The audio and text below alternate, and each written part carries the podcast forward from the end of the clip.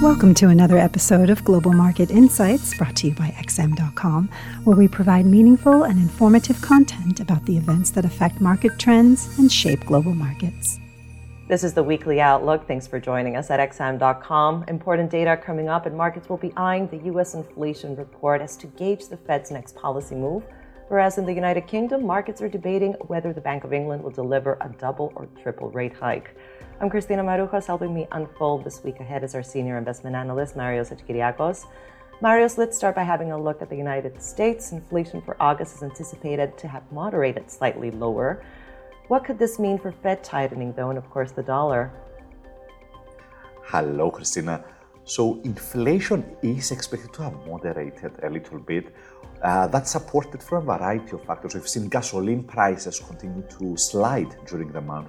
We've seen business surveys from S&P Global saying that service sector companies raised their selling prices at the slowest pace in 1.5 years. So it seems like inflation is cooling down in the US. But is that really a game changer for the Fed? Not yet is the brief answer. So this week we heard from the Fed's second in command, Lyle Brainerd, and she said that it would take several months of low inflation readings before they become confident that inflation is moving down towards 2%.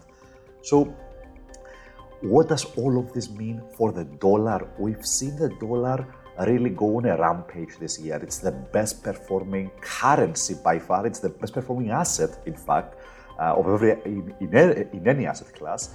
And this really boils down to this sort of perfect wave of widening interest rate differentials with the Fed raising rates faster than everyone else, safe haven flows with what's happening in Europe and China, and an absence of alternatives, really, because no other major currency is attractive at this point. So even if we get a disappointing inflation print from America next week, yes, we might see the dollar pull back a little bit. The markets might start flirting with a 0.5 percentage point rate increase from the Fed this month. And, we could see a slight weakness in the dollar, but I believe that it's unlikely to change the overall trend. It's difficult to envision a trend reversal in the dollar as long as Europe is suffering its energy shortage, the yen is in free fall, and China's property crisis keeps deepening. Let's also turn to the United Kingdom now, because the passing of Queen Elizabeth has sent shockwaves of sadness. However, it is a crucial week for the region, as the Bank of England is expected to deliver a rate hike, and markets are leaning towards a double one. But what could the market reaction be for sterling, especially in an environment where it appears to react mostly to moves in stocks? Yeah, you hit it right on the head, Christina. So the markets right now are leaning towards a 0.5 point move from the Bank of England. So the probability for that is 65%. And there's another 35% chance for a bigger move, 0.75 percentage point. So it's really a tough choice for the Bank of England. So on the one hand, you've got business surveys. Those are pointing to an economy that is contracting. Demand is crumbling as under the weight of the cost of living crisis. And along with the government's plan, we've heard from the new government lately, they are planning to put a cap on energy prices.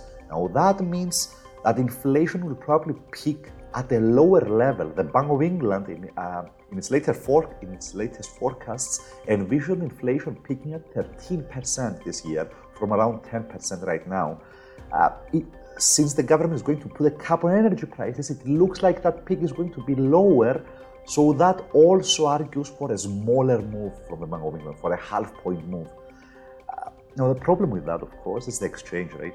We've seen sterling already depreciate dramatically this year. It is outperforming only the Japanese yen, which has collapsed completely. And if the Bank of England goes for the smaller rate increase, it would invite further weakness in sterling, and that, of course, could exacerbate inflationary pressures. So there's a trade-off there.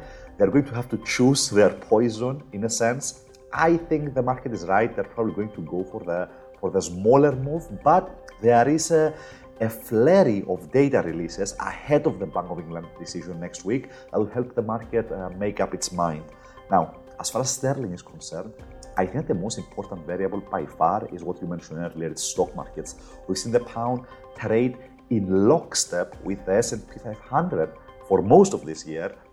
And the reason, of course, for that is the UK's twin deficits. Now, moving forward, I think the outlook for sterling looks negative because the outlook for stocks looks negative. The Fed is hell-bent to keep interest rates high.